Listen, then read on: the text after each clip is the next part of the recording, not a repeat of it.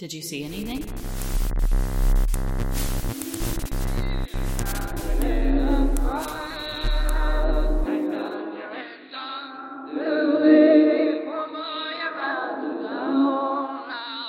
Welcome, foolish mortals, to All Hallows Always. Where one night of Halloween just isn't enough. We are your hosts. I'm Jason. And I'm Emily. And we're here to get you acquainted to the ghosts of where we live, North Carolina. There are just 349 days left till next Halloween. So there's a lot of uh, a lot of things we can do over the course of 349 days. So last week, we talked about some of the haunted attractions here in North Carolina, the big shows that are put on with lots of money and you pay money to go see them. Tonight, we're going to be talking about the actual haunted attractions of North Carolina. Real hauntings, real sightings by real people. Uh, there are a lot of famous hauntings in North Carolina. Last week we talked about how there aren't a whole lot here in Greensboro, but Greensboro is just one city in the whole state, and the whole state has a lot of history. Of course, North Carolina is one of the first places that there were actually colonies from the British, so mm-hmm. just the colonized history of America has deep roots in this area. And even further back, I mean, Native Americans have been living here for hundreds and hundreds and hundreds of years, and their traditions and their culture has had a lot of time to spin some tales about this area. Specifically, starting here in this city, there is one particular haunting that is pretty famous. It's been in several different published books and it's fairly well known. I've seen some TV shows that have referenced it. Mm-hmm. It's a place in Jamestown, North Carolina, which is right next to Greensboro. It's stuck to it. And it's a place called Lydia's Bridge. Now, I've been there, and Lydia's Bridge is pretty cool. I have been there, but I have not been there at night. I've just been there. I mean, I used to drive past it all the time. I used to drive under the bridge mm-hmm. all the time. And, but I have been out and been under the bridge, middle of the night with flashlights and a group of goofball high schoolers. Because that's kind of what you do when you live in High Point and have friends that like to do hood rat stuff late at night. So the story of Lydia's Bridge, it is a railroad bridge that cuts through Jamestown. There's a, a station in Jamestown that it used to stop at. And in, I believe it's in the 50s, there was a, a road that passed under a section of the bridge. And the story goes that it was raining really, really hard one night. And this young woman and her boyfriend were driving on their way to a dance at their school. They ran off the road right near the bridge. They crashed and they both died in the accident. The, the haunting story part of it is that to this day, if you're driving under the bridge late at night, you will see the ghostly figure of a young woman. There have been people who have claimed that they've stopped when they saw her because she's standing on the side of the road, clearly lost. She shouldn't be there in the middle of the night. They pick her up and they ask her what's going on. She tells them that she needs to be driven home. She gives her address, it's a real address. They drive her all the way home, and then when they get to the door or when they get to the house, they turn around and she's gone. Mm-hmm. And, you know, some accounts go on to say that these people get out and go up to the door and knock on the door and it's her family and whatever. I don't know if any of that has any validity, Right. But that's one of the most famous hauntings in the state. As I said, I've been to the bridge and I've been under the bridge there. The section of the bridge that the road went through in the 50s is not the same as the one that you drive down now. Oh, I see. Yeah, they they rebuilt the road and cha- and moved the overpass, so now it's 50 yards a bit further up the train tracks, and the part that you drive under now is just covered in graffiti. Mhm. It's a high school tradition. There's a, a high school right up the road called Ragsdale, and it's a tradition for their seniors to go out and spray paint and graffiti this bridge, and they they don't clean it off because it's just going to get covered up again anyway. Mm-hmm. And, you know, it's just, it's a quirky little part of Jamestown. The night that we, my friends and I went out to the bridge, it was the middle of the summer. We all worked at the same place and we'd gotten off work and we wanted to go out and check out the bridge. So we, we parked at a, an apartment complex that's next to it that has been built and we got out and walked through a field next to a big power grid station and the old portion of the bridge is covered in kudzu mm-hmm. now. Like there's a curtain of kudzu on either side. Well, is it something that's standing still in North Carolina? Then it's covered in kudzu. That's fair. But you go under, and the underside of the bridge, this the old section has also been very heavily graffitied, but this is a lot more of the you know intentional vandalism sort Right. of graffiti. And we had a couple of flashlights, and this is before the advent of flashlight on your cell phone Mm-hmm. sort of thing. But we went out there, and there's kind of a ledge that runs on either side of this tunnel. It's a big like half circle tunnel. Mm-hmm. The new section is very angular. It's got corners and stuff, but the, the old section is just a rounded tunnel. And I was sitting on the ledge, and one of my other friends had a flashlight that just suddenly went out. Of course. No explanation. They were good batteries. It was a good flashlight. We've used it before for some things, and it went out. And while she was messing with it, trying to get it to come back on, I saw the figure of someone standing behind her. Wow. Um, I apparently was the only one to see it, and Sure. as soon as I saw her, the flashlight came back on, and I, you know, I lost her. Mm-hmm. A few minutes later, they were goofing off trying to read some of the graffiti around the stuff, and it's you know it's pentagrams and it's Right. curse words, and you know high schoolers who have nothing better to do with their evenings Sure. go out with spray paint. But I walked to the opposite side of the the bridge, the other aperture. And looked out and saw the figure again, but this time standing on the bridge, Mhm. like above my head. Right. And I, there again, as soon as I saw her, she darted away. Mm-hmm. And at that point, I decided that it was time to go. So that's my experience with Lydia's Bridge. I'd like to go out there sometime. We could totally go out there sometime. We should do that. We'll, we'll make a trip of it. So tell me about some other haunts, because I don't know anything about About the ones in the area or Yeah. in North Carolina specifically? in North Carolina specifically. Well, going from coast to mountains, the entire coastal section of North Carolina is riddled with pirate lore. Mm-hmm. This area was a hot spot for the Caribbean pirates. They would come up this way before heading out back to open ocean. Specifically, Blackbeard had several homes up and down the coast. Ocracoke Island and Ocracoke Sound.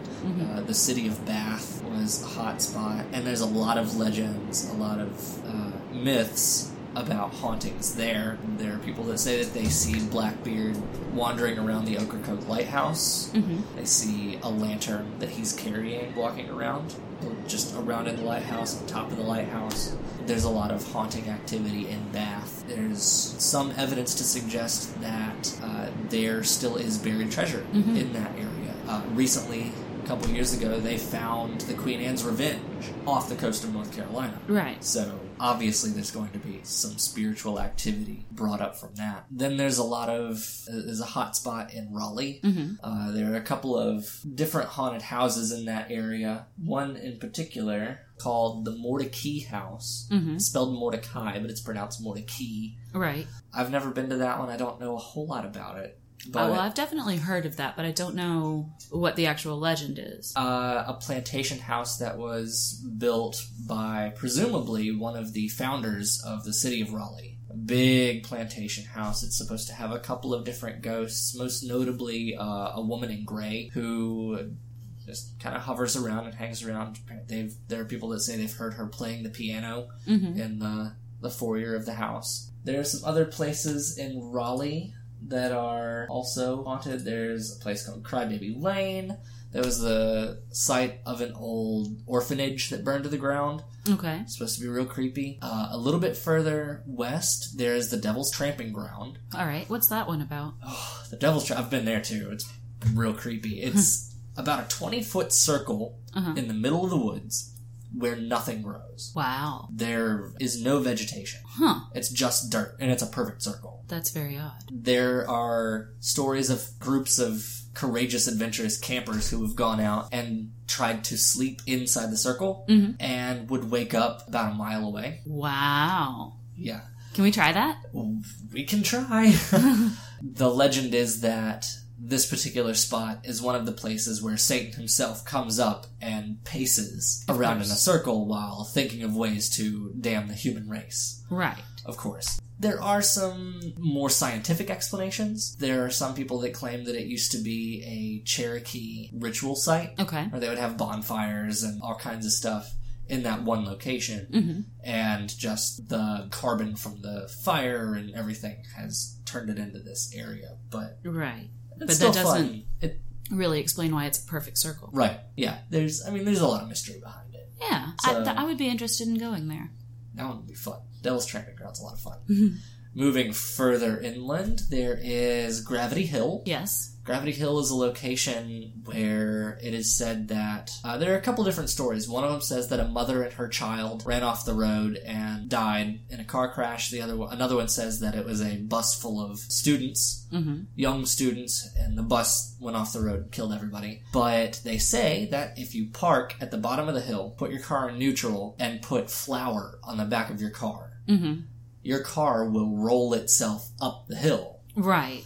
I think And just then- about every town, Yeah, there's or at there's least every state like has that. has one of those stories. This one's unique though in that you get out of the car when you're at the top of the hill and you can see handprints Mhm. in the flour that you've put. Right, right. There was there was one of those in Texas. We had Okay. It was right by a railroad crossing, and the the story was that in I believe it was in the '60s or in the '70s, uh, a school bus something happened and it got hit by a train, and all the children died. And the legend is that if you put your car in neutral, that uh, and put flour on the back of your car, that the children will push you across the train tracks to safety. Right. So, um, what they've discovered is that it is, in fact, while it looks like it is downhill, or rather, while, while it looks like it is uphill, you, you're actually rolling downhill. They've tried to reproduce the handprints that so many witnesses describe. No one's ever been able to provide proof of that, but there's, you know, there's a ton of stories about the, the children's handprints from that one in, in Texas. I mean, there there are all sorts of stories, and some of them can be corroborated, and some of them can't. Yeah, I'm not Um, saying they're all true or all false.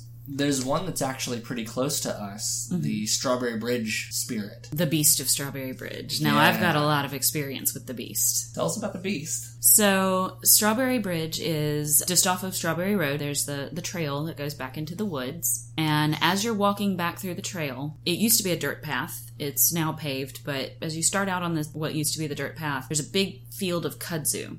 In that field, you can see light, like little, little lights, which is very odd. Uh, and there's a bunch of cold spots. Like as you're walking, you just Huh. randomly will feel a cold spot pass through your shoulder or your hand Yeah. or your face or your leg. Very unusual. As you keep going and you're following the edge of the, the water of the lake, um, you keep going and the path splits. It goes into the woods that stays along the side of the, the water, or Yeah. you can go on the higher ground. If you go into the woods, you will hear something stalking you. It, you, you will hear the occasional footstep. You are aware that there is movement. You feel like you're being watched. And I'm not sure what exactly the legend is, but it's just always been called the Beast of Huh. Strawberry Bridge. All of this is before you actually get to the bridge. Right. The bridge, there's all sorts of stories of apparitions. If you're standing on one side of the bridge, you can supposedly, if you look, if you stand on the far side of the bridge and look back toward the trail in the woods, Uh-huh. um, you can see a, a woman in white. Okay. I've never seen that. Um, that all the weird things I have seen out there, I've never seen the woman in white. But the beast is definitely real, and if I had to guess, I would say that the, the beast is probably a cougar, Yeah. which is creepy enough. Um, I don't think it's anything supernatural.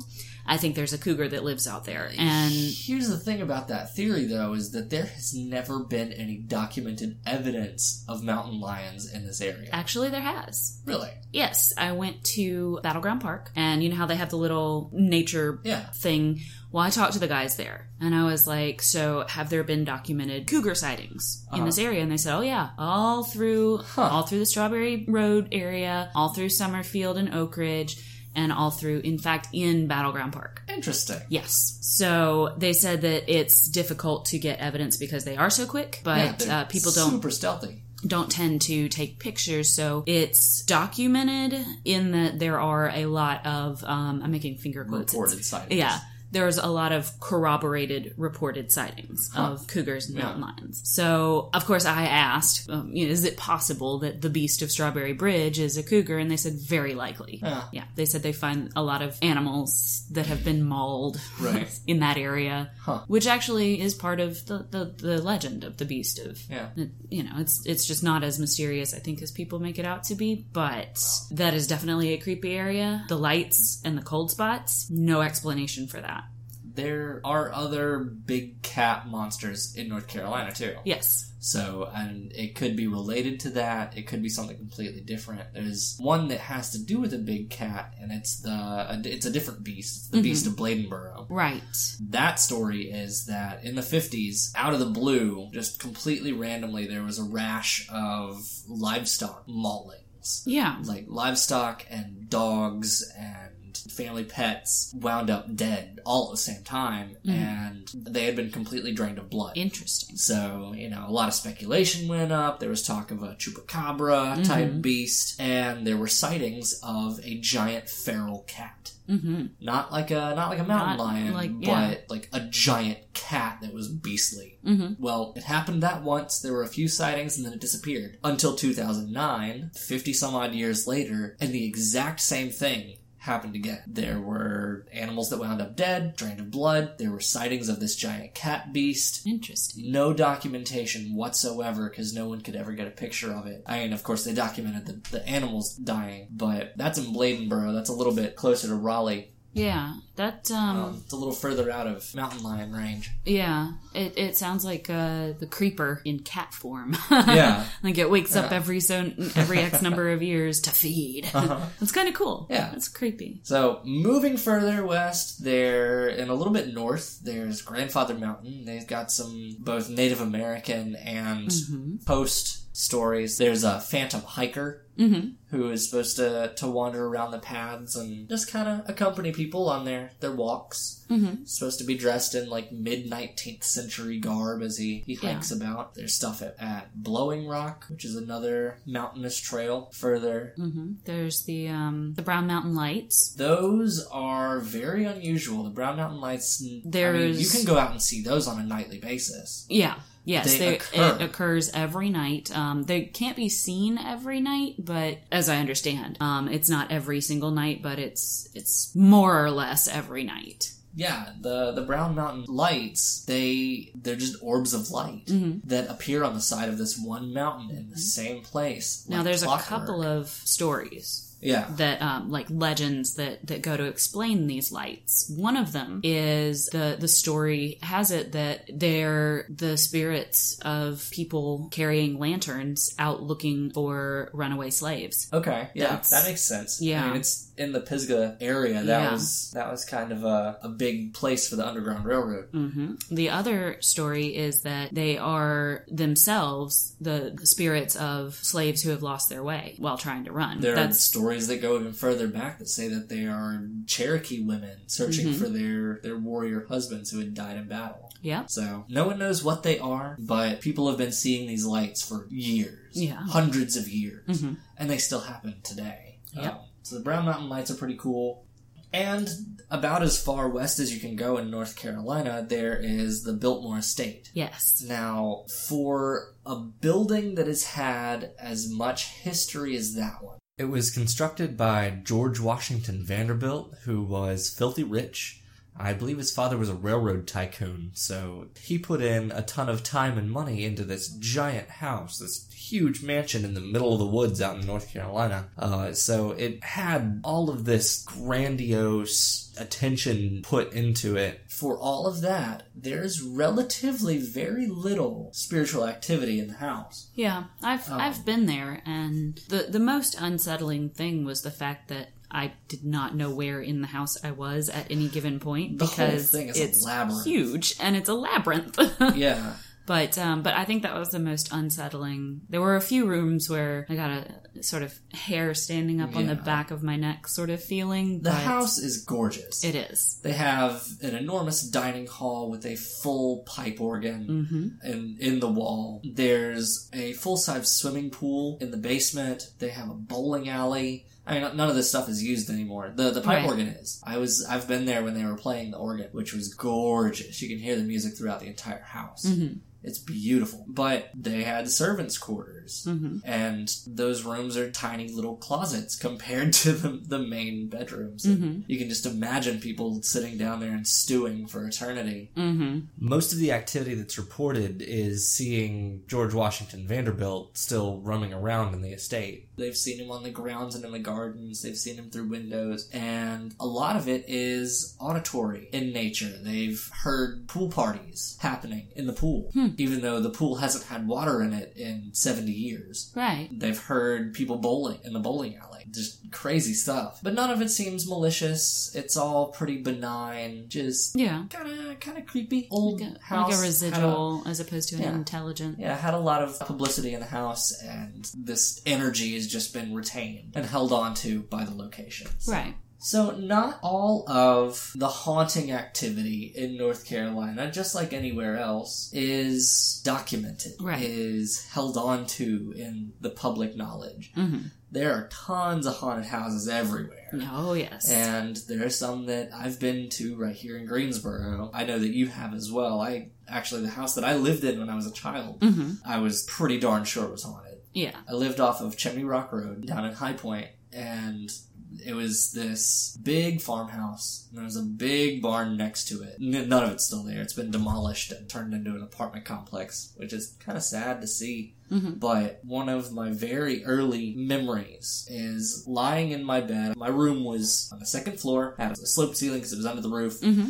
I remember lying in my bed and watching these blue glowing hands coming around the outside edges of my door. Wow. I don't know if that was in my mind or just some very vivid nightmare that I had, Yeah. but I could see every time I walked past the barn. I never actually got the courage to go into the barn, but every time I walk past it, I swear I can see people moving around. Mhm. I have no idea what the history of this house was, but I knew that at least the barn was very, very haunted. Yeah. The house, I think, was haunted by no more than a couple of mice. but the barn was creepy. Yeah. And I wouldn't have gone in there as a kid. I know that you've had some haunting experience in Yes. around the same area. Yeah. Um, the house that I lived in in High Point was inexplicably haunted. It was Rhonda's mother's house. It was she grew up there. Happy place. Nothing sinister. Yeah. When Rhonda's mother passed away, they needed someone to live in the house. I needed a place to live. Things worked out. But it was just after one of Rhonda's mother's friends came and took Rhonda's mother's cat. The cat left the house. Uh-huh. You know, of course, in Egyptian mythology, it's the cats that are the wards of the evil spirits. Well, that may be somewhat true because the cat left and weird things started happening. Huh. I would hear footsteps above me. There was not room in that attic to walk around, but I would hear footsteps. There was a bat in the attic, which may have been responsible for the noises, but how did the bat get there and why was there a bat? Yeah. There was the the lights would change. The long hallway that went back from the living room to past all the bedrooms to the back of the house had a light switch on each end, and I would turn the light switch on on one end, and the light would go off, and the light switch on my end had not changed. Huh. hmm But the one at the far end had So it had physically been physically been flipped. Huh. Yep, very very odd. Thanks. The television would turn on and off. In fact, I had a little fight with the uh, VCR one time. I, yeah, a VCR. Now, kids, a VCR is a thing that plays tapes. It was before DVDs. Anyway. So I, I had turned off the, I hit the power button on the VCR Yeah. and put the remote down, and the VCR turned back on. And I hit the power button again. It happened again. And it got to be faster. Like I would hit the power button and it would immediately come back on. Oh man. And I hit the power button again at some point after it was, you know, right after. It uh-huh. was very, very quick. And I hit the power button thinking, okay, this is the last time I'm going to do it. And it doesn't come back on. And I waited a second. Didn't come back on. And I thought, put the remote down. It came back on It was just antagonizing it. Mm-hmm. So at what point did you unplug the VCR? at that point. yeah, it did not come back on after I unplugged it. yeah, that's good. Um, that would have been real bad. So there was that. Uh, there was, I mean, just strange things happening. The animals were going crazy between the bat in the attic and the random dog. I hear this scratching noise, which freaked me out. But I, I went and opened the back door, and this dog runs in the house. Huh. The dog sits and wags its tail and looks up at me, and I started petting it, and it sort sort of started sniffing around the house, went back toward the, the hallway, toward the bedrooms, started whining, and then ran to the door and wanted out. And I was like, I have no idea what just happened, but I let it out. So Huh. yeah, it, I mean, it's it stayed with me for a little bit, like sort of sat with me and just Yeah. sort of was there, and then it got freaked out and left. Did it ever come back? No, Whoa. that was the first, last, and only time I ever saw that dog. I did not see anyone in that neighborhood walking that dog. It was very random. That's real weird. Yeah, it was extremely odd. And that's just one of the many things. I would see lights and weird little orbs and stuff. Saw a reflection of a full body person in the television one time when I turned off the television. Oh, I that you could see where the television was positioned, you could see back down the hallway. yeah. And I had turned the light, the light had been off in the hallway. When I turned the television off, it was a silhouette just for a second. And when I turned, the light in the hallway was off. Nothing would have been silhouetted. Right. So it was very, very odd. Just odd. kind of a darkness, Uh-huh. a dark Yeah. person shape. yeah. That's terrifying. Yeah, and um, other weird things. Uh, at one point, there was um, electrical wires wrapped around one of the burners on the stove. Well, I don't know why the wire would have been there, but that happened. That was one of the first things that happened, and uh, I, I thought to myself, why would they have done that? Right. So the crew that I went to Lydia's Bridge with, that wasn't the only haunted place that we had visited. Uh, before we went to Lydia's Bridge, a few weeks before, we went to a different house out in that area, in the High Point, Jamestown area. Mm-hmm. Another one that is no longer standing and has been turned into apartment complexes. But it was this old house that had been there for a long time. And there, again, it had been trashed by kids. It was full of beer cans and Mm-hmm. God knows what else. But as we were going in, this was late at night. The porch was swarming with hornets. And this is like 11 o'clock at night. and Hornets usually aren't out that late. Right. We go in, and my buddy John is kind of poking around and gets a splinter in his finger Ooh. randomly. I don't think he was even touching anything. Huh. But he got a splinter, and so we decided to leave. And as we were leaving, I looked back at the house, and there was a figure of a girl standing in the, the top window. Wow.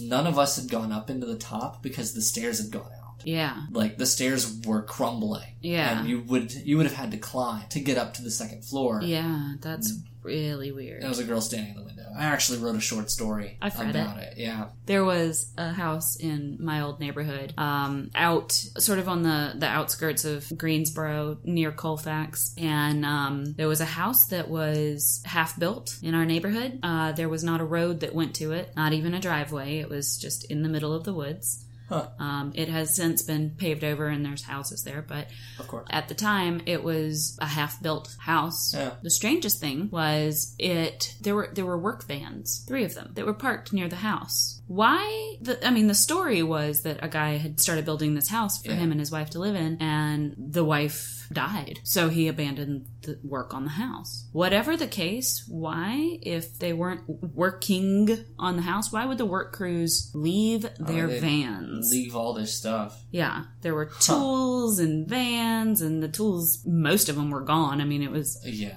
that's freaky. But yeah, there were there were a couple of like hammers and some saws and stuff that were left, and it was Huh. very weird. Uh, we used to, you know, in our child minds, we were like, I mean, we were I don't know, eleven or twelve. We thought we know we're trespassing because it's posted. So if we just rip down the posted signs, then we can just tell the cops if they question us about it that well, it wasn't posted. We didn't know we were trespassing. Oh yeah, that makes sense. Uh-huh, yeah, that, that's that was our logic.